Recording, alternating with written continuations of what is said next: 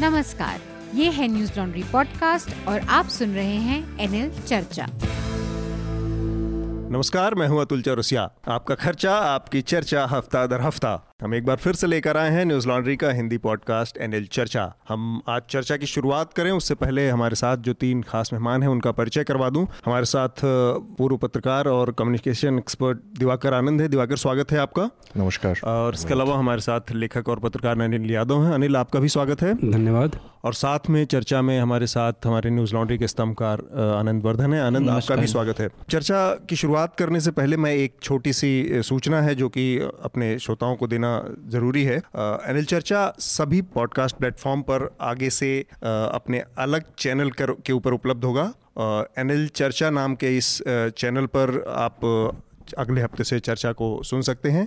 तो एनएल चर्चा चैनल को आप सब्सक्राइब करना ना भूलें। एक बार मैं जल्दी से जो विषय हैं उनके बारे में बता दूँ। इस बार का जो विषयों का गुलदस्ता है वो बहुत रंगीन है। सुप्रीम कोर्ट में वकील हैं एम एल शर्मा जिन्होंने दावा किया है कि चीफ जस्टिस ऑफ़ इंडिया के खिलाफ जो यौन उत्पीड़न का मामला आया है वो प्रशांत भूषण जो कि वरिष्ठ अधिवक्ता है सुप्रीम कोर्ट के, उन्होंने साजिश करके सीजीआई को फंसाने की कोशिश की है। इसके अलावा भारतीय सेना के एक पर्वतारोही दल का एक दावा है सामने आया पिछले हफ़्ते जिसके मुताबिक उन्होंने एक यति, जो कि एक काल्पनिक जीव है, जो कि भारतीय उसमें का माइथोलॉजी का हिस्सा है, जिसमें एक हिम्मानो भी कहते हैं, उसको उसको देखने का दावा किया, उसके पद चिन्हों को देखने का दावा किया, उसके फ़ोटो शेयर किए, और उसके बाद एक बड़ी चर्चा चली कि ये क्या इसमें सही है और क्या गलत है। इसके अलावा जैसा कि पिछले दो हफ़्ते पहले बड़ी एक वारदात हुई थी, आतंकी घटना हुई थी श्रीलंका में, जिसमें ढाई से ज़्यादा लोगों की मौत हुई थी। वहाँ पर अब सरकार ने पर्दे के ऊपर प्रतिबंध लगा दिया, यानी कि नकाब या किसी तरह के बुरके के ऊपर जो कि चेहरे को ढकता हो, उसको बैन कर दिया है तो उस पर भी हम चर्चा करेंगे। इसके अलावा चुनावी जो चर्चा चल रही है, देश में चुनाव चल रहे हैं, उससे जुड़े कई घटनाएँ हैं।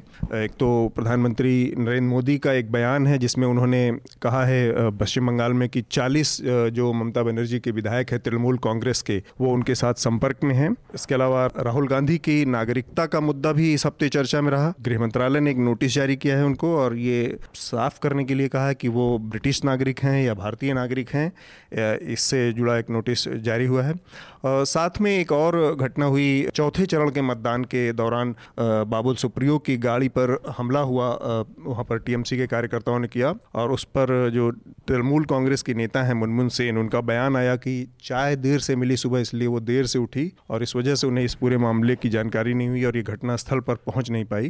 तो इन तमाम विषयों पर हम बात करेंगे। एक और घटना हुई है कल ही और इसके बारे में बात करना थोड़ा समीचीन होगा जो कि अजहर मसूद, जो कि पाकिस्तान में रहने वाला आतंकवादी है और जिसके बारे में ये कहा जा रहा है भारत सरकार का दावा है कि पुलवामा में हुए आतंकी हमले में इस आतंकवादी का ही हाथ था या इसके ही समूह ने ये वारदात को अंजाम दिया था। इसको ग्लोबल टेररिस्ट यानी कि एक वैश्विक आतंकवादी घोषित कर किया है संयुक्त राष्ट्र ने और इसे भारत की बड़ी सफलता के तौर पर देखा जा रहा है। तो अपनी चर्चा की शुरुआत करें। सबसे पहले मुझे लग रहा है कि अजहर मसूद के विषय को ही सबसे पहले हम अपनी चर्चा के उसमें लाते हैं। ये बार बार पिछले दस साल से कोशिश चल रही थी बॉम्बे में जब 26 ग्यारह के हमले हुए थे, तब से ये बात चल रही थी कि अजहर मसूद को किसी तरह से आतंकवादियों की श्रेणी में डाला जाए, लेकिन चाइना इसका लगातार विरोध करता रहा था। अजहर मसूद वो आतंकवादी है जिसके ऊपर जो कांधार जो हाईजैकिंग का मामला था, इंडियन एयरलाइंस का, उसमें अजहर मसूद को भारत सरकार ने छोड़ा था। उन तमाम जो यात्री थे उनको रिहाई के बदले में। तो आनंद से मैं बात चर्चा की शुरू करना चाहूँगा आनंद। ये भारत सरकार के लिए कितना सिंबॉलिक है कितना महत्वपूर्ण है कितनी बड़ी कूटनीतिक सफलता है एक आतंकवादी घोषित करवा पाना संयुक्त राष्ट्र में? नहीं सफलता ऐसे ये नहीं कहा जा सकता है कि इससे आतंकी जो वारदातें हैं कम हो जाएँगी। हम्म। या अजहर मशहूद अगर जीवित हैं उस पर भी शंका है लोगों को। तो अगर जीवित हैं तो उनके गतिविधियों में कमी आ जाएगी ऐसा नहीं कहा जा सकता है। लेकिन कूटनीतिक तौर पे ये बड़ी सफलता इसलिए है कि पी फाइव जो है पी फाइव जो परमानेंट मेंबर्स हैं यूएन सिक्योरिटी काउंसिल के उस पर भारत के प्रभाव का ये एक तरह का सूचक है। हम्म। और उस तौर से इसको जो सैयद अकरबुद्दीन जो भारत के वहाँ परमानेंट रिप्रेजेंटेटिव हैं उसी तरह से वो भी देख रहे हैं कि सब लोगों में एक आम सहमति बनाने में भारत सफल हुआ हम्म। इसको ये भी है कि एक उभरती हुई वैश्विक शक्ति के तौर पर ये यह भी ज़रूरी है कि कोई देश जो है अपने पर किसी भी फ़िज़िकल अटैक पर वो कितना पनिशमेंट देने में सक्षम है हम्म। यह ज़रूरी हो जाता है दिखाना। और उस उस तरह से एक आतंकी शक्ति के तौर पे आतंकी गुट के तौर पे जैसे मोहम्मद तो पहले से ही लिस्टेड है लेकिन उसके सरगना जो हैं उनका लिस्ट होना सरगना नहीं क्या कहेंगे उसको सरदार। सरदार। सरगना भी कह सकते हैं समूह के। हाँ तो उसका होना उसमें है, अब चीन की दृष्टि से एक, वो एक उसमें विघ्न, चीन ही मात्र था हम्म। तो चीन की दृष्टि से अब उसके लिए कॉस्ट्स बढ़ रहे थे। इसे ब्लॉक हम्म। करने के कॉस्ट्स बढ़ रहे थे। तो डिप्लोमेसी में अगर हम्म। आपके कॉस्ट्स बढ़ रहे हों और उससे कोई खास गेन ना हो, ना हो। तो फिर वो पीछे हटते हैं। चीन के लिए अब वो स्थिति आ गई थी कि वो हम्म। पीछे हटे। अभी इसको इस संदर्भ में भी देखा जा सकता है कि इमरान खान हाल ही में चीन गए थे और उसमें क्या बातचीत हुई लोग इस संदर्भ में भी इसका विश्लेषण कर रहे हैं। बहुत लोगों का यह भी मानना है कॉन्स्पिरसी थियोरी भी फ्लोट हुई है कि एक दोनों में अब ये एक अंडरस्टैंडिंग है कि मशहूद मर गए हैं। तो अब इन्हें लिस्ट भी करने में कोई आपत्ति नहीं है। ऐसा है लेकिन इसे कॉन्स्पिरसी थियोरी के तौर पे मैं देखूँगा। लेकिन अभी जो इमरान खान की जो चीन यात्रा है उसमें जो बातचीत हुई उसके संदर्भ में भी इसे देखा जा सकता है। अनिल जहाँ से बात जो आनंद ने कही है कि बेसिकली जो स्टेक है चीन का वो लाइबिलिटी वो बढ़ती जा रही थी वो जितना फ़ायदा नहीं, उससे ज़्यादा शायद नुकसान। भारत के संदर्भ में भारत, चीन का जो व्यापार है वो एक बड़ा कंसर्न रहता है किसी भी तरह के फैसले में और तमाम तरह के सीमा से जुड़े विवाद और संकट होते हुए भी जब बिज़नेस की बात आती बिज़नेस का कंसीडर करके दोनों देश मौके मौके पर अपनी तमाम चीज़ों को पीछे छोड़ते हैं। तो क्या इसको इस संदर्भ में देखा जा सकता है कि भारत के बाज़ार को ध्यान में रखकर चाइना ने इस तरह का निर्णय लिया है? कह सकते हैं, क्योंकि इससे पहले जो चीन के फैसले लेने की टेंडेंसी रही है वो दो ही मामले हैं। एक तो उनके लिए अपना जो राष्ट्रीय सुरक्षा का मामला है वो बहुत महत्वपूर्ण है वो उस पर कभी समझौता नहीं करते। चाहे हम्म। वो अरुणाचल का मामला हो चाहे दूसरी जगहों पर सीमा विवाद हो। और दूसरा ये है कि व्यापार एक ऐसा कंसर्न है जहाँ वो वो कोई समझौता नहीं करते। हम्म। और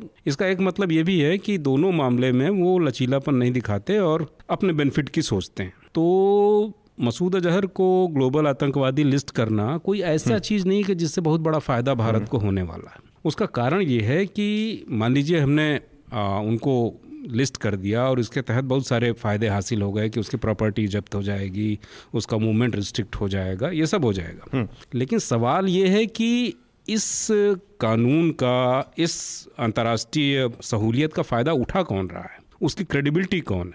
उसकी क्रेडिबिलिटी कितनी है? अगर भारतीय जनता पार्टी एक तरफ़ मालेगांव बम विस्फोटों में शामिल रही आतंकवादी प्रज्ञा को चुनाव लड़ाता है। प्रधानमंत्री उसको इनोसेंट बताते हैं। परसिक्यूशन की कंस्पिरेसी की शिकार बताते हैं। तो उनके पास कोई ऐसा कोई क्रेडिबल वो नहीं बचता कि वो इस इन प्रावधानों का फ़ायदा ले सके। ठीक बात और यही कारण रहा है कि पिछले पाँच साल में पूरी नीयत होते हुए भी आक्रामकता होते हुए भी लेकिन आतंकवाद को सिर्फ़ कानून व्यवस्था का मामला मानने के कारण और हम्म। अवसरवादी तौर तरीकों से राजनीति करने के कारण कश्मीर में आप देखिए आतंकवादी घटनाएँ भी बढ़ी हैं सिविलियंस भी ज़्यादा मारे गए हैं घुसपैठ भी ज़्यादा हुई है। तो निश्चित तौर पर चीन को व्यापार का फ़ायदा हो सकता है लेकिन मुझे भारत को कोई फ़ायदा मिलता हुआ नहीं दिखाई दे रहा है। इसी से जुड़ा सवाल है दिवाकर आपसे। पाकिस्तान ने भी बेसिकली इसमें जैसे ही ये फैसला आया है यूएन सिक्योरिटी काउंसिल से उसके बाद उसने घोषणा घोषणा की है कि वो तत्काल इस पर कार्रवाई करेगी और उसके जो भी प्रावधान है उसके तहत काम करेगी जो भी कानूनी प्रक्रियाएँ हैं उसका पालन करेगी। लेकिन हाफिज सईद है एक और आतंकवादी जो कि वहाँ पे रहते हैं और हाफिज सईद का जो उदाहरण है वो इस पूरी जो प्रक्रिया को समझने में हम हमें एक, एक, एक, एक मौका देता है कि उनके ऊपर भी आज से करीब दस पंद्रह साल दस साल से ज़्यादा हो गए प्रतिबंध लगे लेकिन उनके जो मूवमेंट हैं उनकी जो गतिविधियाँ हैं संस्थान का नाम बदल दिया उन्होंने जो उनकी संस्था थी। तो उस इस इस पूरे परिदृश्य को देखते हुए अजहर अजहर मसूद के ऊपर लगे इस प्रतिबंध को कैसे देखा जाना चाहिए? अतुल जी बिल्कुल आपने बिल्कुल मन की बात कही। आ, मैं वही सोच रहा था कि सारी जो एस्पेक्ट्स हैं हम्म। इनको ग्लोबल टेररिस्ट अनाउंस करने के बाद जो भारत के लिए वो तो ज़रूरी है अच्छी बात भी है कि हुआ ये दस साल से ही एफर्ट चल रहा था यूपी के टाइम से ही। और कूटनीतिक तौर पे हम काफ़ी मेहनत कर रहे थे। तो ठीक है वो एक प्रथम दृष्टया लगता है कि ये अचीवमेंट है और हम उसको मानते भी हैं कि हाँ डिप्लोमेटिक हमारी एक जीत जीत है ये। लेकिन और इफेक्टिवली बिल्कुल सही आपने कहा कि हाफिज सईद हमारे लिए सबसे बड़ा एग्ज़ाम्पल है। पाकिस्तान अब इस अनाउंसमेंट के बाद इस भारत के इस कूटनीतिक मतलब इस नए कूटनीतिक सिचुएशन के बाद अब पाकिस्तान क्या करता है? उसको कंटेन करने के लिए उसको कर्टेल करने के लिए और भारत के साथ कितना मिलकर इस दिशा में काम करता है। खास तौर पे इस बैकड्रॉप में कि इमरान खान बहुत बढ़ चढ़कर और बहुत मतलब बिल्कुल ऑन रिकॉर्ड कई बार आ चुके हैं और बार बार वो एक एक एक एक कूटनीतिक कूटनीतिक तौर पे और एक स्टेट्समैन लाइक स्टेटमेंट देते हैं कि हम भारत के साथ अब जो है मिलकर काम करना चाहते करना हैं और आतंकवाद को ख़त्म करना चाहते हैं। और अभी जब ये हमारा पुलवामा हुआ था उसके तुरंत बाद जो है हाफिज सईद के कुछ ठिकानों पर जो है कुछ पाकिस्तानी जो है कमांडोज गए थे और उन्होंने वहाँ पर भी जो है मतलब एक दिखाने के लिए था कि हमने वहाँ पर रेड किया है। और इसकी इनकी चीज़ें जो है बैन कर दी हैं। तो वही सबसे ज़रूरी अब ये रह गया है कि अब इसके होने के बाद कितना effectively on ground Pakistan cooperate करता है और एक्शन लेता है क्योंकि मसूद अजहर की प्रेजेंस पाकिस्तान में इसको बहुत ज़्यादा डिनाई नहीं किया जा सकता। और और उन और उनके उनकी मृत्यु की खबर जो है वो फिजाओं में है। फिजाओं में है है ना? अ, दूसरा जो- जी हाँ, पूरी जी। बात करें। दूसरी बात मैं कह रहा था कि कूटनीतिक तौर पर अगर एक तो आनंद जी ने बताया और अनिल जी ने भी उसको उस पहलू को छुआ कि चाइना जो है कभी अपने नेशनल इंटरेस्ट से कॉम्प्रोमाइज नहीं करेगा। नहीं करता। भारत ने इस कूटनीतिक जीत में जो पी फाइव नेशन का सपोर्ट लिया भारत की जो फॉरेन पॉलिसी अभी पिछले एक दशक में न्यूक्लियर डील के टाइम से बहुत विजिबल हो गई है, वो हाँ। विजिबल तो तालवोट के वाले डिस्कशन से ही चल रही थी जसवंत सिंह के टाइम पे लेकिन न्यूक्लियर डील में बिल्कुल वो सामने आ गया कि भारत कैसे जो है टिल्ट कर रहा है. टुवर्ड्स यूएस तो अमेरिका की इस पूरे कूटनीतिक सिचुएशन में क्या रोल रही होगी वो वो बहुत इंटरेस्टिंग है उस ठीक पे बात। उस पे और एक घटना साथ में और हो रही है पैरेलली कि ईरान को लेके अमेरिका बहुत सस्पेक्ट है अभी और ईरान को लेके हमारे जो जो हमारा जो ऑयल बाइंग है और ट्रेड है उसको लेके अमेरिका जो है अपेरेंटली ऑफिशियली जो है वो सैंक्शन को लेके ऑलरेडी बात कर रहा है। तो क्या कहीं मतलब एक अंडरस्टैंडिंग हुई है कि हम दोनों चीज़ें आपस दोनों चीज़ें, हाँ, ये बहुत महत्वपूर्ण बात है दिवाकर ने जो कही ये बातें जैसे सुनने चर्चा में है कि अमेरिका की बड़ी भूमिका रही है चीन को इस मामले में इसके लिए तैयार करने में। और उसमें अमेरिका की तरफ़ से जो कंडीशन है उसमें एक बड़ी कंडीशन के तौर पे बताया जा रहा है वो यही था कि बदले में जो अमेरिका को पाना है वो ये कि भारत ईरान के साथ जो अपने संबंध है या जो उनकी ऑयल की ट्रेडिंग है उसको रिस्ट्रिक्ट करेगा। इस तरह की कोई शायद उसको विश्वास भारत सरकार की तरफ़ से दिया गया। हालाँकि ये आने वाले दिन में कंफर्म होगा कि इसमें कितनी सच्चाई है और इन बातों में। पर एक चीज़ ज़रूर है कि इस पूरी प्रक्रिया में भारत की कूटनीतिक जीत तो हुई है, क्योंकि ये ढाई महीनों, महीने पहले ठीक, जब पुलवामा का हमला हुआ था, ढाई महीने भी नहीं हुए, दो महीने करीब ढाई महीने की बात है, तब भी ये प्रोसेस शुरू हुई थी और तब चाइना ने इसको मना किया था। तो ढाई महीने में चीज़ों को फिर से उस मुकाम पर लाना और निश्चित रूप से बदलेगा क्या और पाकिस्तान कैसे कार्रवाई करेगा और उसमें वो तो बात की बात है, जैसा आनंद ने कहा, पर कूटनीतिक तौर पर ये निश्चित रूप से भारत की एक बड़ी, उसके तौर पर तो इसको गिना ही जाएगा। हम अपने अगले विषय की तरफ़ पढ़ते हैं, जो कि हिमालयन, जो हमारे पर्वतारोही दल भारतीय सेना का है उसने जो यति का जो फुटप्रिंट देखा पैरों के निशान देखे उससे संबंधित है। एक तो मैं इसका अनिल आपसे जानना चाहूँगा इसका जो माइथोलॉजिकल क्या कोई ऐतिहासिक संदर्भ है क्या यति जैसी चीज़ों का? ना ना ऐतिहासिक हाँ? संदर्भ तो नहीं है। जो भी यति का संदर्भ है वो किस्से कहानियों में है? और जब भी पर्वतारोही बहुत रिमोट की जगहों में ऐसी जगहों पे जहाँ आदमी की आबादी नहीं है वेजिटेशन भी बहुत कम है ऑक्सीजन भी बहुत कम है और लिविंग कंडीशंस ऐसी हैं कि वहाँ आमतौर पे सभ्यता जैसी कोई चीज़ नहीं है। तो ऐसी जगहों पे लोग बहुत कुछ देखते रहे हैं। जैसे आप ये तो बहुत रिमोट जगह में जाके यति देखने की बात कर रहे हैं अगर आप गढ़वाल चले जाएँ तो रिमोट के गाँवों में चरवाहे आपको बताएँगे कि उन्होंने अछेरी देखी है। अछेरी एक तरह की देवी है जो नाच गा के पुरुषों को लुभाती है। अच्छा। फिर कई चरवाहे आपको मिलेंगे जो बताएँगे कि उन्होंने अजीब सा देखा है सिर जो है बकरी का था और शरीर भेड़े का था इस तरह का कोई जानवर देखा है। तो ये सारी चीज़ें ऐसा लगता है कि ज़्यादातर मनुष्य के कल्पना की उपज है।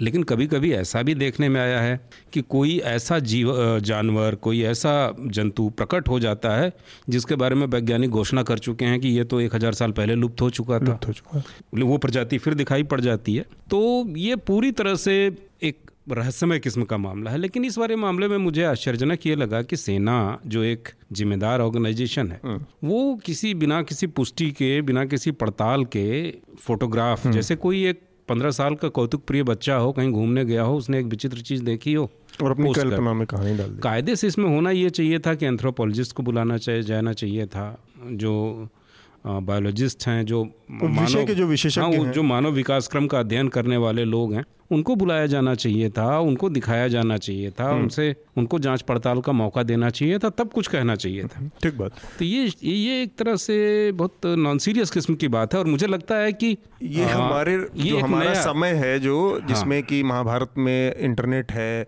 और प्लास्टिक सर्जरी है उसका एक्सटेंशन जैसा है कुछ।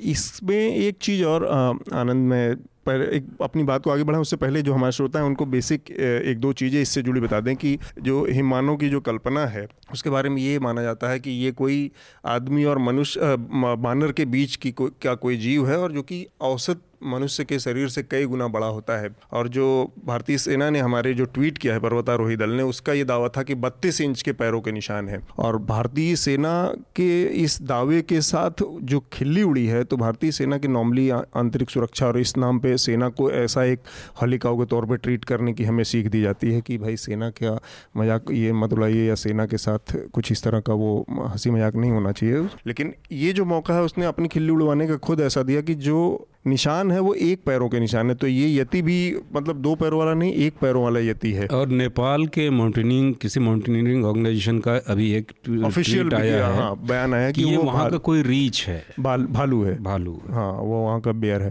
तो आनंद आपका इस पूरे जो विवाद हुआ और जो ट्विटर पर सोशल मीडिया पर जिस तरह से चीज़ें आगे बढ़ी उसको आपने कैसे देखा? नहीं दो तीन चीज़ें हैं। मुझे पहले मुझे लगा कि पहले ये एक बैडली वर्डेड ट्वीट है। और इसे ट्वीट जो है इसको की बेहतर वर्डिंग हो सकती थी। और बे, अगर बेहतर वर्डिंग होती तो जो है यह जो यह विवाद नहीं खड़ा होता। क्योंकि वैज्ञानिक प्रक्रिया जो है वो संभावनाओं को बंद करने में नहीं है। वो संभावनाओं के खुले रखने में है। ठीक बात। और विडंबना की बात यह है कि उन्होंने उस ट्वीट में जो मिथिकल भी शब्द यूज़ किया है किया है। मिस्टीरियस भी किया है लेकिन फिर भी भी इस्तेमाल इस्तेमाल किया किया है। तो बीस्ट भी किया है। और यति जैसे है कि है ऐसा नहीं है कि भारतीय जैसे कि पॉपुलर इमेजिनेशन में बहुत ही महत्वपूर्ण चीज़ है। बहुत लोग जानते भी भी नहीं। हिमालयन दंत हिमालय क्षेत्र के दंत कथा में ज़्यादा प्रभावशाली है लेकिन ऐसे जो मेन लैंड इंडिया में है इसका कोई बहुत खास उसका कोई नहीं। खास नहीं है। तो एक तो ये दूसरी बात है कि क्या ये एक कम्युनिकेशन के व्यक्ति हैं वो शायद इस पर ज़्यादा प्रकाश डाल सकें।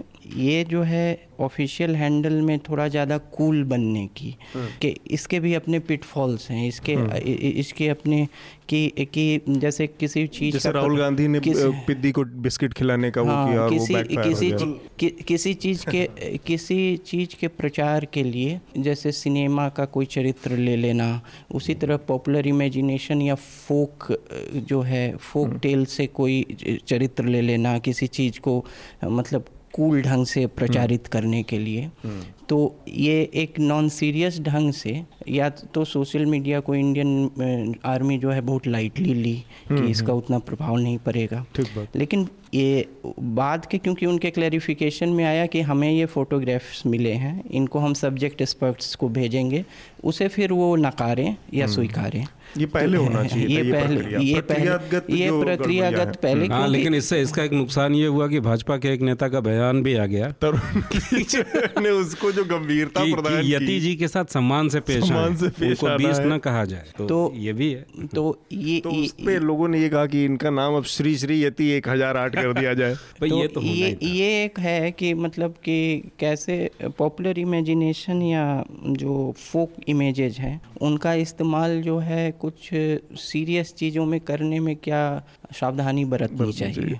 ये दिवाकर कल्पना कीजिए कि ये यति वाला मामला आज से दस साल पहले हुआ होता या पंद्रह साल पहले हुआ था जब सोशल मीडिया नहीं थी। था। और तब ये पर्वत और जो माउंटेनियरिंग टीम थी इन्होंने ये स्पॉट किया होता तो कैसे खबरें आती और किस तरीके से इस पे चर्चाएँ होती स्वाभाविक है थोड़ी सीरियस होती उसमें एक एक सब्सटेंस होता उस पूरे हाँ। खबर के प्रसार में लोगों के रिएक्शन में ठीक बात। अभी क्या है कि सोशल मीडिया के ज़माने में हम खाना खाते कम है उसकी फ़ोटो ज़्यादा लेते हैं। गर्म चाय को ठंडा कर देते हैं फ़ोटो एंगल नहीं मिलती है कलर पहले हम इंस्टा करते हैं फिर वो कॉफ़ी पीते हैं। हम्म, तो आनंद जी ने बड़ी अच्छी बात कही कि हम इतने एक्साइटेबल हो गए हैं सोशल मीडिया को लेके कि हम कई बार अपना जो है होमवर्क जो है वो नहीं कर पाते हैं। तो वो एक मामला है। अगर ये हालाँकि इंडियन आर्मी ने खुद ही कहा है कि हम इसको एक्सपर्ट से जाँच कराएँगे वो पुष्टि नहीं कर रहे हैं। हाँ। वो भी एक एक्साइटमेंट है कि हमने ऐसा कुछ मिस्टीरियस देखा है देखा है। और हम इसकी जाँच करवाएँगे। अब रही बात एक्साइटमेंट की तो मतलब मैं पढ़ रहा था मतलब ये जो पूरा यति का जो अति हुआ है ये पूरा मामला सोशल मीडिया की वजह से। कल मैं पढ़ रहा था कि 1920 वगैरह में इसी रीजन में हम्म, हम्म, मकालू रीजन में इस तरह की कोई अफवाह उठी थी और सर एडमंड हिलरी चले गए थे ढूँढने के लिए। मतलब कि भाई क्या है चीज़?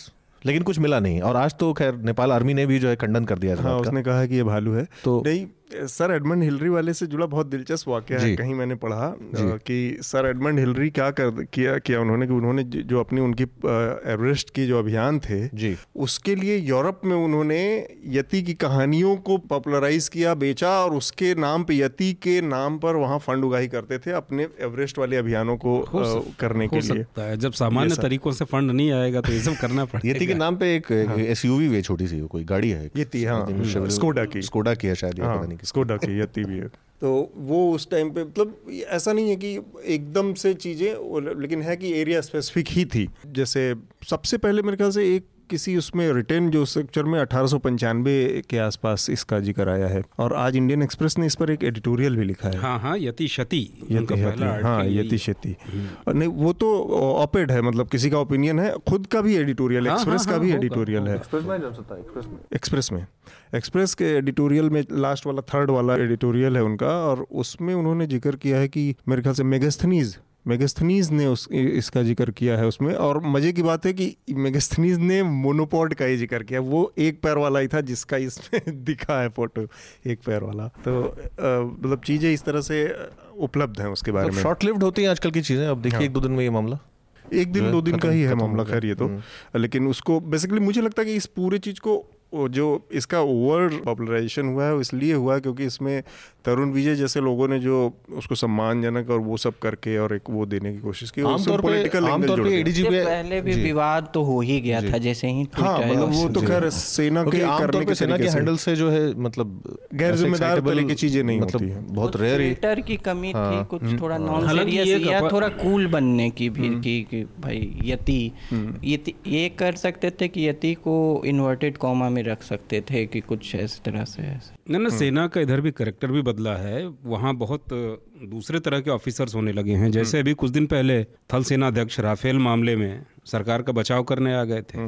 जैसा कि जो कि सेना पहले नहीं करती थी भारतीय सेना। रा, राजनीतिक है पूरी तरह तो से। हो सकता है कि किसी ऑफिसर को लगा हो कि हम यति पे भी बात कर सकते हैं बिना जाँच पड़ताल किए। हम्म, ठीक बात है।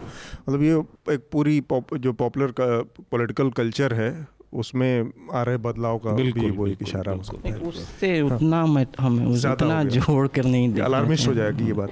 नहीं मतलब कि ये एक मतलब सोशल मीडिया को लेकर जो है। एक्साइटेबल एक जो वो है। हाँ। तो ये निकल के आ रहा है मतलब हालाँकि अनिल का ये कहना है कि वो एक अलग बहस है लेकिन हाँ। इसको मैं उससे आनंद का ये को ये लगता है कि ये एक तरह की मुझे भी लगता है कि ये मतलब क्योंकि कई बार हम खुद इसका शिकार होते हैं कि कोई चीज़ आती है सामने तो एक्साइटमेंट में कि मेरे से पहले कोई ना कर दे या मेरे पास ही एक्सक्लूसिव आइडिया है ये चलन तो सबसे अधिक मीडिया हाँ, ने ही सेट किया है। सोशल मीडिया में हाँ, सोशल मीडिया। मीडिया में क्योंकि सेना के इस हैंडल को मैंने मतलब करीब दो ढाई साल से फॉलो कर रहा हूँ हाँ। पूर्व में मैंने डिफेंस कवर भी किया था हाँ। तो जनरली मतलब मुझे कभी ऐसी कोई कमी दिखी नहीं।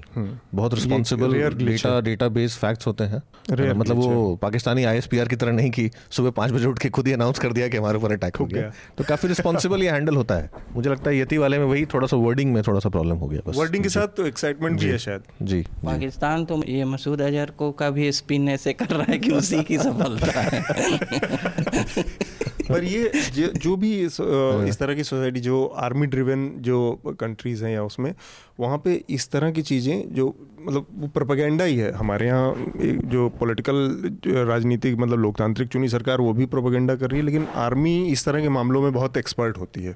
जहाँ आर्मी राज कर रही होती है कि वो हर चीज़ को अपने फेवर में या अपने उस ग्लैमर और ग्लोरी से जोड़ लेना उसमें बहुत सिद्धहस्त होती है। पाकिस्तान उससे अलग नहीं है। हम अपने अगले विषय की तरफ़ बढ़ते हैं जो कि श्रीलंका से जुड़ा मामला है। श्रीलंका में जो सीरियल बम धमाके हुए थे, उसके बाद वहाँ की सरकार ने तमाम एहतियाती उपाय किए हैं, जिसमें एक उपाय किया गया है कि अब वहाँ पर कुछ दिनों के लिए, ये परमानेंट नहीं है, कुछ दिनों के लिए लोग चेहरे पर नकाब लगाने को उसने प्रतिबंधित कर दिया है। नकाब को उसने मतलब उसने बुरके को प्रतिबंधित नहीं किया, चेहरा नहीं ढक सकते। तो इसके बाद इंडियन एक्सप्रेस ने एक एडिटोरियल लिखा और उस एडिटोरियल का बेसिक प्रिमाइस ये था कि ये जो पूरा का पूरा निर्णय है वो कहीं ना कहीं पहनने की, ओढ़ने की जो आज़ादी है, उस पर एक, उसका हनन जैसा है एक तरह से। मुझे अब इसमें मतलब अलग अलग लोगों के अलग अलग ओपिनियन होते हैं, हो सकते हैं। मुझे पढ़कर इसको एक बात समझ दिमाग में आई और जो कि मुझे शेयर करना चाहूँगा आप सब लोगों से कि आतंकवाद हमारे समय की, इस समय की बहुत बड़ी सच्चाई है और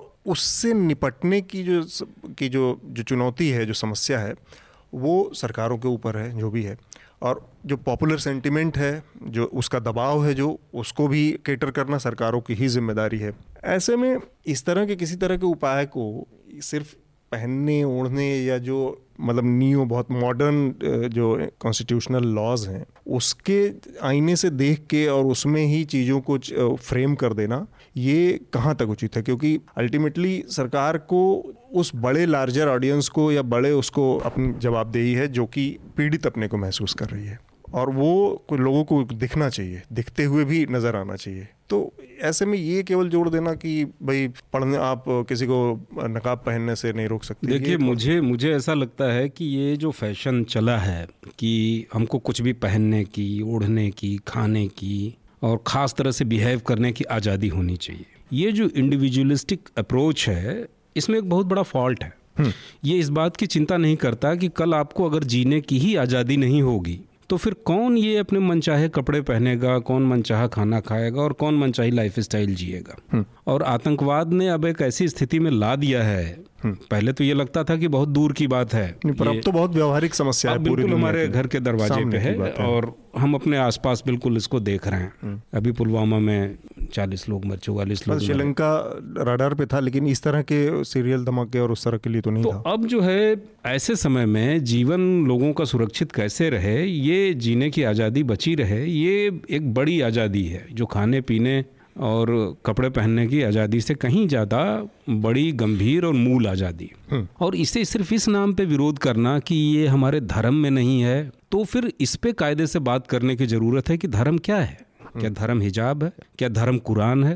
धर्म है क्या? धर्म तो हज़रत मोहम्मद साहब की शिक्षाएँ हैं। हम्म। और उसमें किसी आदमी की जान बचाना उसकी हिफाजत करना मुझे लगता है कि ये सारे धर्मों में एक बड़ी चीज़ है। तो बिल्कुल हर तरह से जिस तरह से आतंकवाद पर रोक लगा लगाई जा सके लगाना चाहिए लेकिन इसी के पैरेलल एक और चीज़ होनी चाहिए तब ये सवाल कल को नहीं उठेंगे। इसी के पैरेलल ये भी होना चाहिए कि पॉलिटिक्स के साथ धर्म का घालमेल न किया जाए।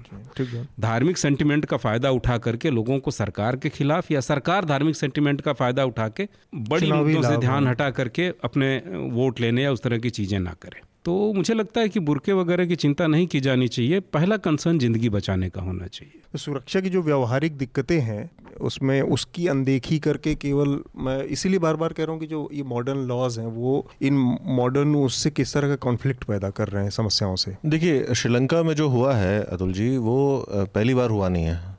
यूरोप के और अफ्रीका के हाँ बारह चौदह देशों में ये चीज़ें ऑलरेडी जो हैं। फ्रांस बड़े कंट्रोवर्सी में रहा था साल दो साल पहले हम सबको हाँ। याद है। वही है एक सरकार और जो पॉलिटी है हम्म। उसकी जो ज़िम्मेदारी है अपने देश के लिए हम्म। वो ये दो ही है दो उसके दो दो टू प्रॉन्ग है दो पहलू हैं उसके एक तो है कि आपको सुरक्षा देना हाँ।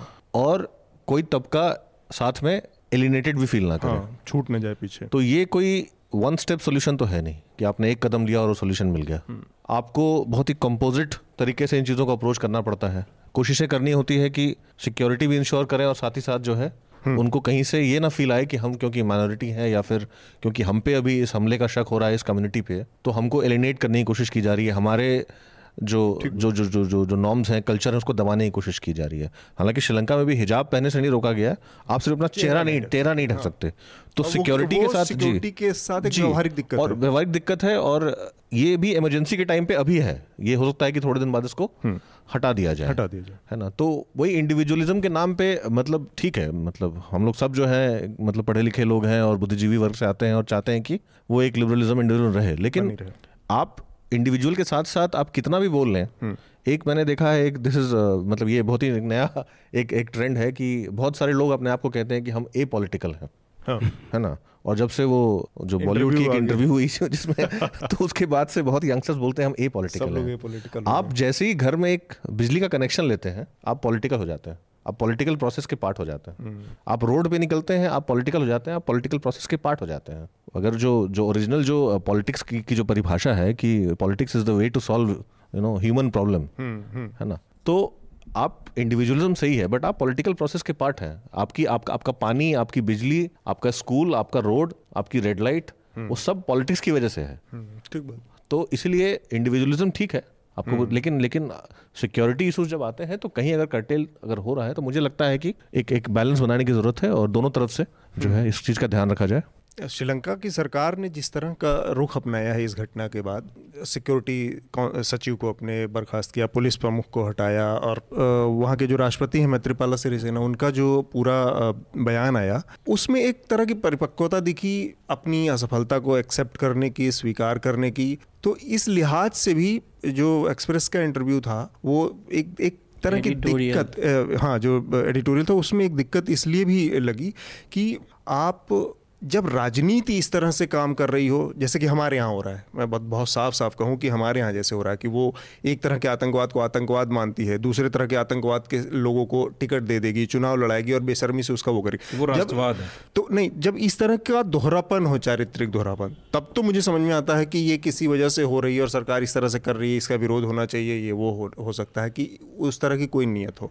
श्रीलंका की सरकार ने इस तरह का कोई रवैया दिखाया नहीं उल्टे एक बहुत मेच्योर तरीके से अपनी कमियों को भी स्वीकार करते हुए जिम्मेदार लोगों को बर्खास्त करने सीरीज़ से हमारे यहाँ धमाके हो गए। एक पुलिस अधिकारी का की बर्खास्तगी नहीं हुई अंत तक, कभी भी। तमाम उसके बाद दस सीरियल धमाकों के बाद जाकर जब पाटिल वो थे, शिवराज पाटिल गृह मंत्री थे, उनका इस्तीफा हुआ था। उसके पहले किसी ने कही नहीं। तो हमारे यहाँ ऐसी परंपरा भी नहीं है कि वो कर दिए जाए और तुरंत ही लोगों को उसके जवाबदेह लोगों को टांग दिया जाए। उसके बावजूद इस तरह का एडिटोरियल, इतना मतलब अग्रेसिव एडिटोरियल, उसको वो जोड़ना, बहुत सारी व्यवहारिक दिक्कतों और बहुत सारी व्यवहारिकताओं से मुँह चुराने वाली चीज़ है एक और चीज़ इसमें गौर की जानी चाहिए हम्म। कि श्रीलंका में जो जो सस्पेक्ट थे उनका जो पता बताया वो खुद मुसलमानों ने बताया है तो इसलिए इस घटना को ये मानना कि पूरी कम्युनिटी को गवर्नमेंट टारगेट कर रही है उसके पहनने कुछ भी हिजाब पहनने की धार्मिक उस पर कुठाराघात कर रही है ये कहना गलत होगा जी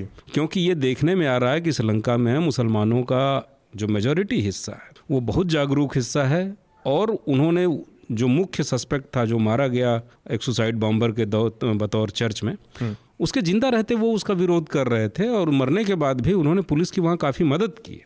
तो इस तथ्य को भी ध्यान में रखा जाना चाहिए और पूरी कम्युनिटी को चिन्हित नहीं किया जाना चाहिए। आनंद ये हम्म। जो संपादकीय एक्सप्रेस में आया ये दूसरे देश से आया है तो मेरे ख्याल से श्रीलंका में लोगों का इतना विरोध नहीं होगा इस पे जितना भारत चिंतित है।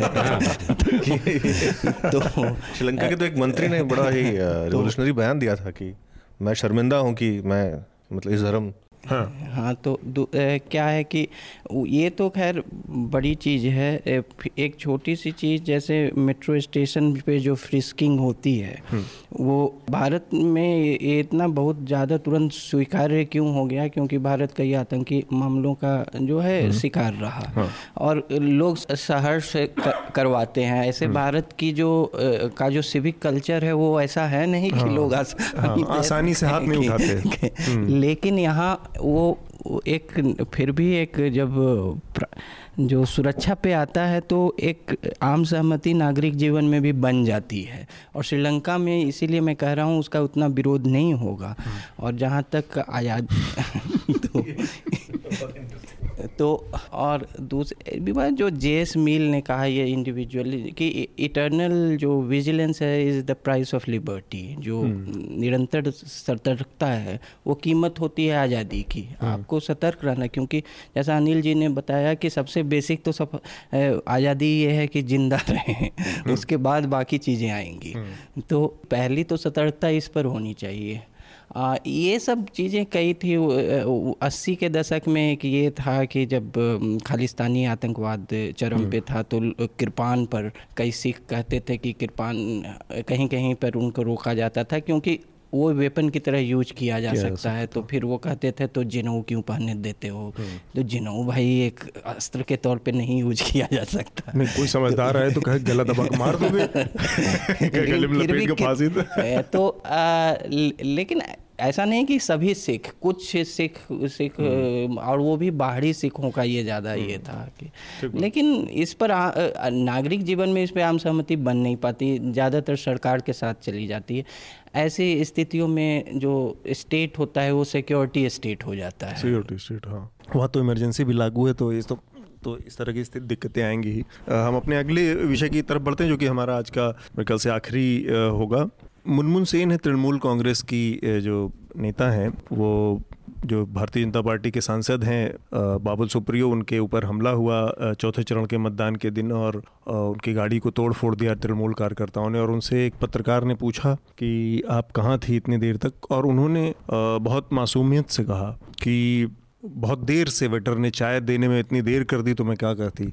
तो मुझे उठने में देर हो गई, उठने में देर हुई तो मुझे कुछ पता नहीं है, इसलिए मैं कुछ बता नहीं सकती। तो एक तो ये है कि ये बहुत स्नॉबिश बयान है, बहुत एलीट बयान है कि किसी चीज़ को रिकॉग्नाइज ना करने की प्रवृत्ति जो होती है। दूसरा ये है कि ये बहुत ईमानदार बयान है कि भैया मैं तो यही सच्चाई है और मैं एक्सेप्ट कर लूँ। अब हमारे साथ भी हमारी जो राजनीतिक जीवन का एक सच ये हो गया है कि हमको हर चीज़ ये लगती है कि जो राजनीतिज्ञ है या जो राजनीतिक जीवन में है उससे हम हमेशा आदि हो गए हैं या अपेक्षा करते हैं कि वो बहुत पॉलिटिकली करेक्ट बात कहेगा आदर्शवादी बा, बातें करेगा और अच्छी अच्छी बातों के इर्द गिर्द ईमानदार बयान की अपेक्षा हम खुद ही नहीं उससे करते। तो ऐसे में मुनमुन सेन का ये बयान अचानक से ईमानदारी के दायरे में चला गया और लोगों ने उसको पकड़ नहीं पाए हम लोग। अनिल? देखिए मेरा मानना है मैं तो एक तरह से मुरीद हो गया मुनमुन सेन का। क्योंकि ये एक बेहद मुझे ईमानदार बयान लगता है। अच्छा।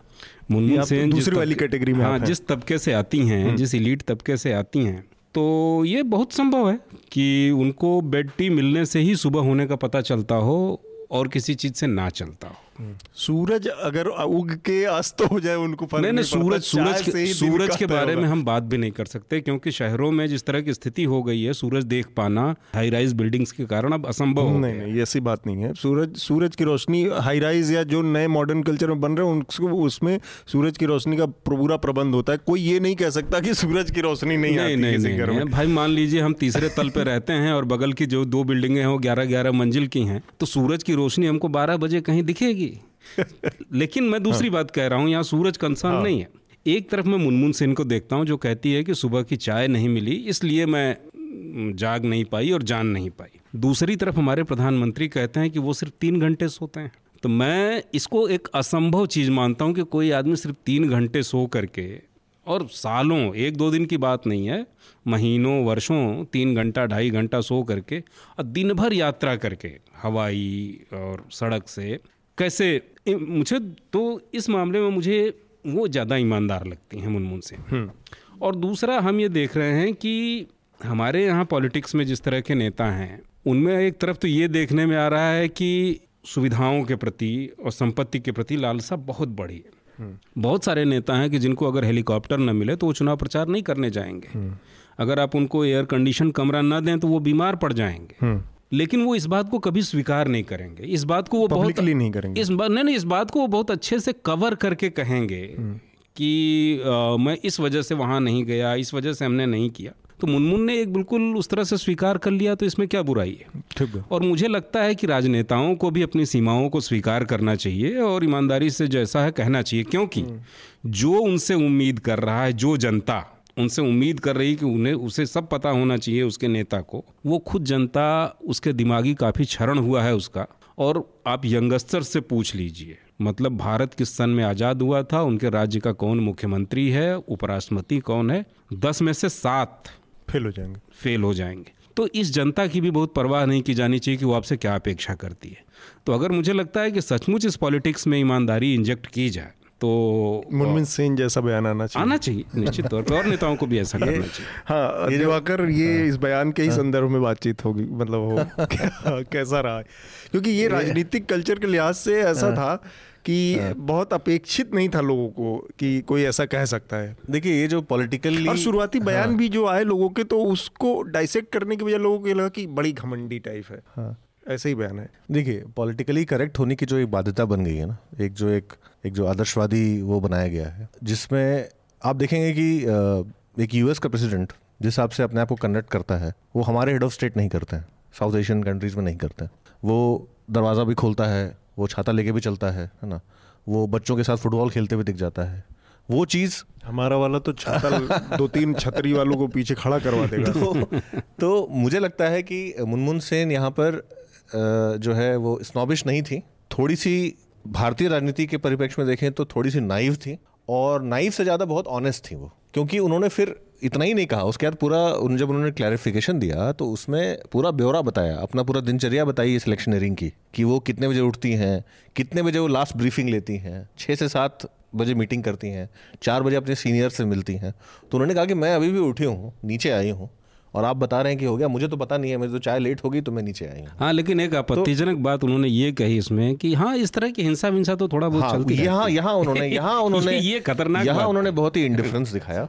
हाँ, ये इंडिफरेंस दिखाया उन्होंने। ये ये इलीट क्लास वाला बयान बिल्कुल। और मुनमुन सेन ऐसा तो नहीं है। कि पहली बार इलेक्शन लड़ रही हैं। हम्म। वो बांकुरा से पाँच साल एमपी रह चुकी हैं वहाँ उन्होंने कैंपेन किया है है ना? तो मुझे लगता और एक उसमें हाँ। एक और पत्तेजनक ये भी था कि अंत में जब उन्हें बताया गया इस हमले के बारे में तो वो बोली कि मैं उसका नाम भी नहीं सुनना चाहती बाबुल अच्छा अच्छा। अपने पॉलिटिकल ओपोनेंट का नाम आप नहीं सुनना चाहती है क्या बात तो यहाँ पे आप स्नॉब हो गए। यहाँ यहाँ पे आप स्नॉब हो गए। तो दूसरी है मतलब बहुत लोगों ने कहा ये वो फ्रेंच रेवोल्यूशन के समय मेरी एंटोटी का टाइप का कि लोग केक क्यों नहीं खाते हैं? वो उस टाइप उस टाइप का अहंकार है इस बयान में।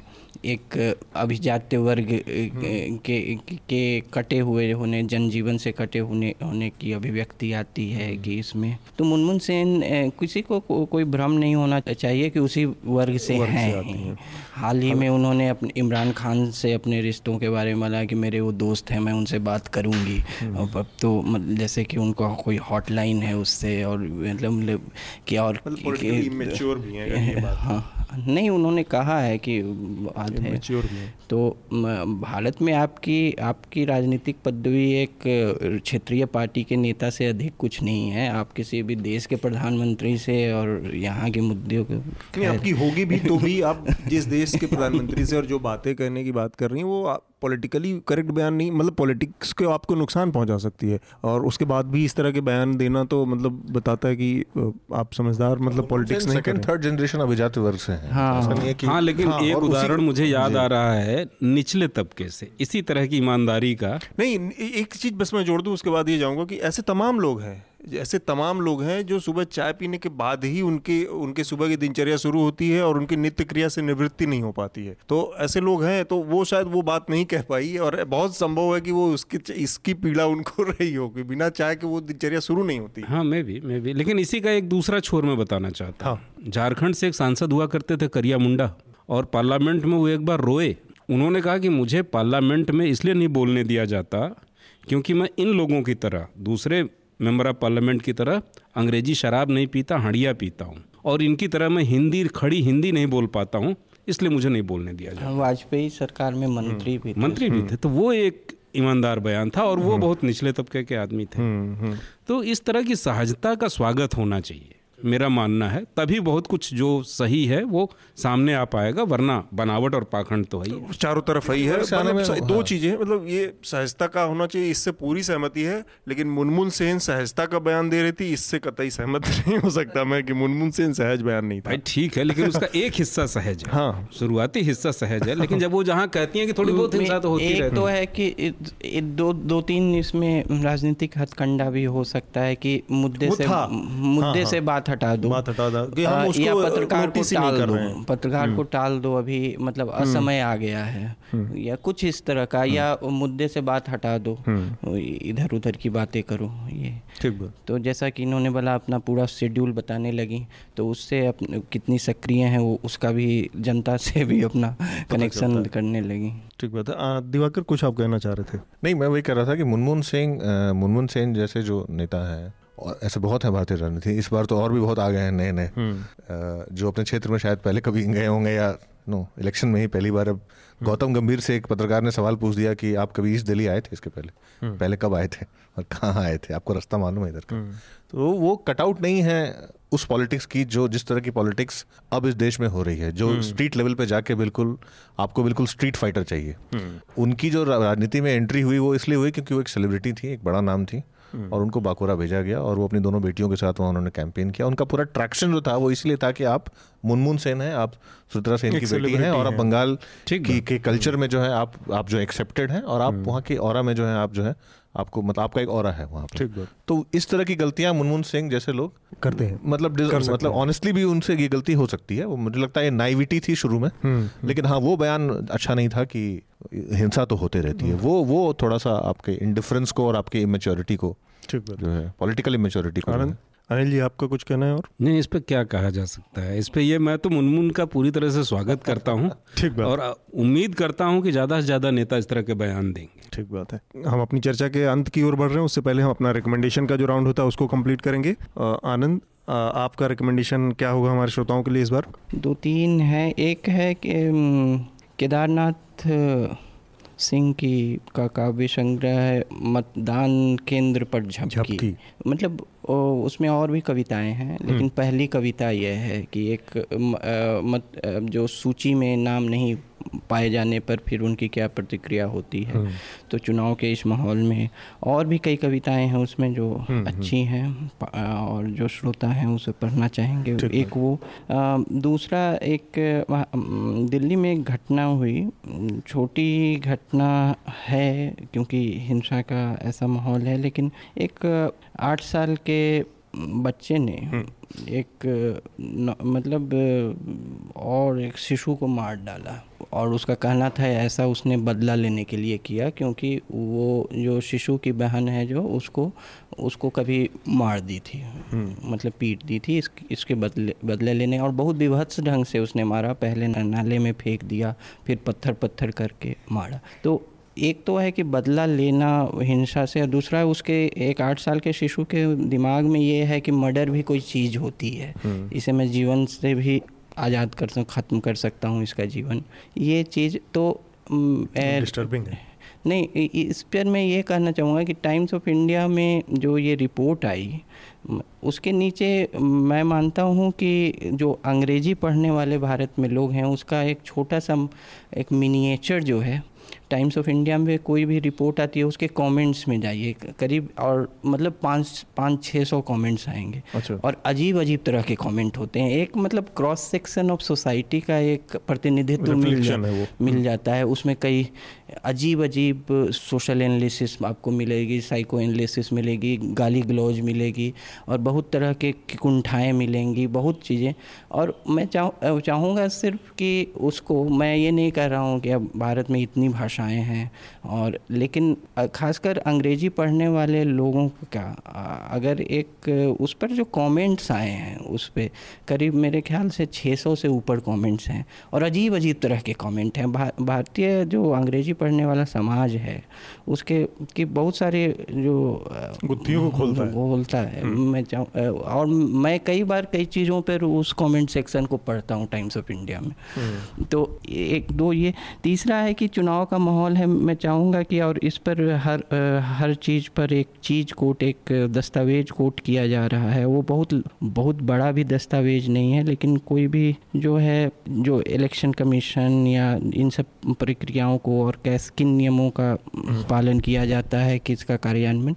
तो जनप्रतिनिधि कानून उन्नीस सौ इक्यावन जो है उसके दस्तावेज़ को पढ़े लोग पढ़े लोग मतलब तो उससे मतलब कि जैसे इलेक्शन कमीशन भी किन नियमों का हवाला देकर कोई आरोप पर सुनवाई करता, करता है, है या वो पढ़े बहुत लंबी बहुत ज़्यादा समय भी नहीं लगेगा उसे पढ़ने में। ठीक बात। अनिल आपका रिकमेंडेशन मैं रिकमेंड करूँगा अमिताभा घोष की एक किताब है द ग्लास पैलेस इसका विशेष हालाँकि वो किताब ज़्यादातर तो बर्मा के राजा व राजशाही वहाँ के कल्चर और के बारे में है।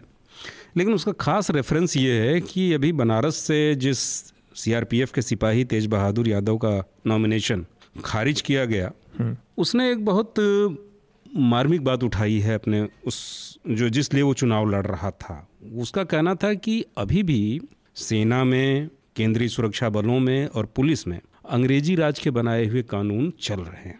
हम उनको ख़त्म करना चाहते हैं। भारत आज़ाद हो गया है तो यहाँ की सेना, यहाँ की पुलिस, यहाँ के सुरक्षा बल, हमारे देसी परिस्थितियों और यहाँ की आवश्यकताओं से जो कानून बनते हैं उनसे गवर्न होने चाहिए तो द ग्लास पैलेस एक ऐसा उपन्यास है जिसमें बहुत विस्तार से और काफ़ी शोध के साथ अमिताभ घोष ने बताया है कि किस तरह से भारतीय सेना जो उस ज़माने में इधर इंडोनेशिया वाले इलाके में मलाया वाले इलाके में लड़ रही थी किस तरह से उसके सारे कानून ब्रिटिश कानून है हम्म।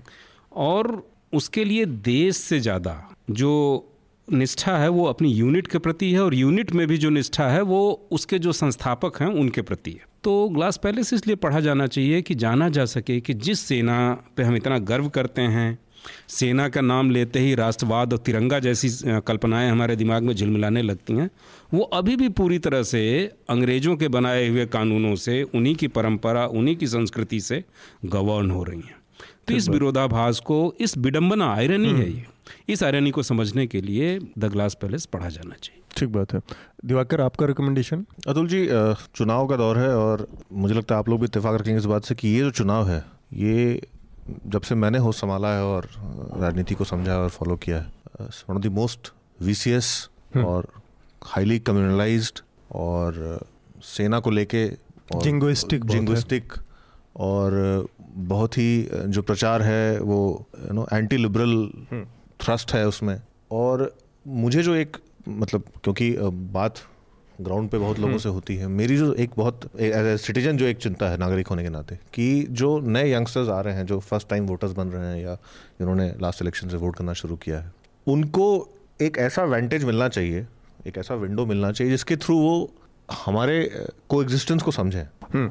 भारत देश के कॉम्प्लेक्स को एग्जिस्टेंस को समझें कॉम्प्लेक्स और साथ ही बहुत ही सुंदर जिसको कि हिंदी पत्रकारिता में गंगा जमुनी तहजीब और हम्म। उस तरह के लफ्ज़ दे के जो हम उसको बयान करते हैं। बहुत ही ज़्यादा डिसहरे में हमारा जो है वो व्हाट्सएप और ट्विटर की वजह से वो जो यूथ है उसकी इन्फॉर्मेशन जो है इन्फॉर्मेशन सोर्स जो है वो बड़ी ख़राब हो करप्ट हो गई है। जिसकी वजह से बहुत ही बैड इम्पैक्ट हो रहा है।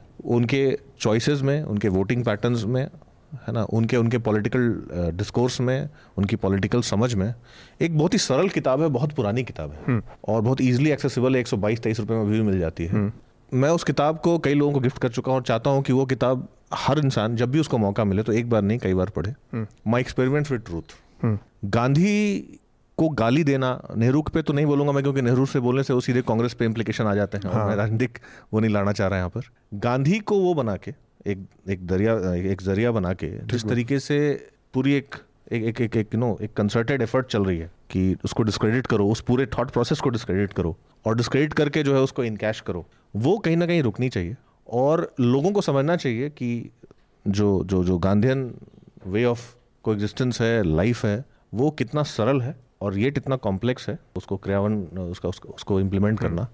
वो किताब पढ़ें लोग बहुत ही सरल किताब है। ठीक बात। है ना? आज भी अमेजन वगैरह पे 120 बाईस रुपए में मिल जाती है। हम्म। और उस किताब को पढ़ के थोड़ी सी जानकारी प्राप्त करें कि किस तरीके से जो है उस शख्स ने जो है देश की कल्पना की थी और हम कहाँ जा रहे हैं। चलिए हमारी भी फेवरेट किताब का नाम आपने ले लिया। हमारी जो मेरा इस बार का रिकमेंडेशन है वो है एक किताब आई है वलय सिंह की अयोध्या के नाम से। तो किताब मैंने अभी पढ़ना शुरू किया करीब एक चौथाई पढ़ा हूँ लेकिन उसमें एक चीज़ है कि बहुत ही एकेडमिक तरीके से और बहुत साइंटिफिक तरीके से दो चीज़ों की जो पड़ताल है, वो बहुत इंटरेस्टिंग है। एक तो अयोध्या और दूसरा राम।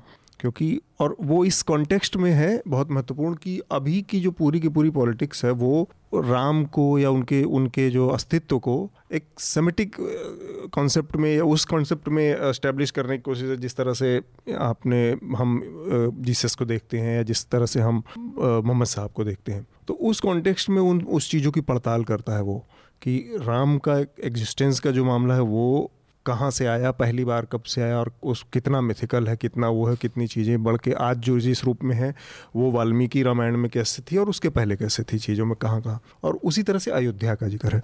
तो ये मेरा एक, रिकमेंडेशन है इस हफ़्ते इसके साथ ही हम अपनी चर्चा को आज समाप्त करेंगे। उससे पहले हम आप लोगों से एक जो अपील करते हैं हमेशा वो अपील फिर से कि न्यूज़ लॉन्ड्री को सब्सक्राइब करें या फिर किसी भी ऐसे मीडिया संस्थान को सब्सक्राइब करें जिसे आप पसंद करते हैं क्योंकि आपके समर्थन से जो मीडिया खड़ा होगा वो आपकी बात ज़्यादा करेगा और किसी भी तरह के कॉरपोरेशन या किसी भी तरह के पॉलिटिक्स के दबाव से भी मुक्त रहेगा। आप सभी लोगों का बहुत बहुत शुक्रिया। धन्यवाद। न्यूज़ लॉन्ड्री के सभी पॉडकास्ट ट्विटर आई और दूसरे पॉडकास्ट प्लेटफॉर्म पे उपलब्ध हैं। खबरों को विज्ञापन के दबाव से आज़ाद रखें। न्यूज़ लॉन्ड्री को सब्सक्राइब करें।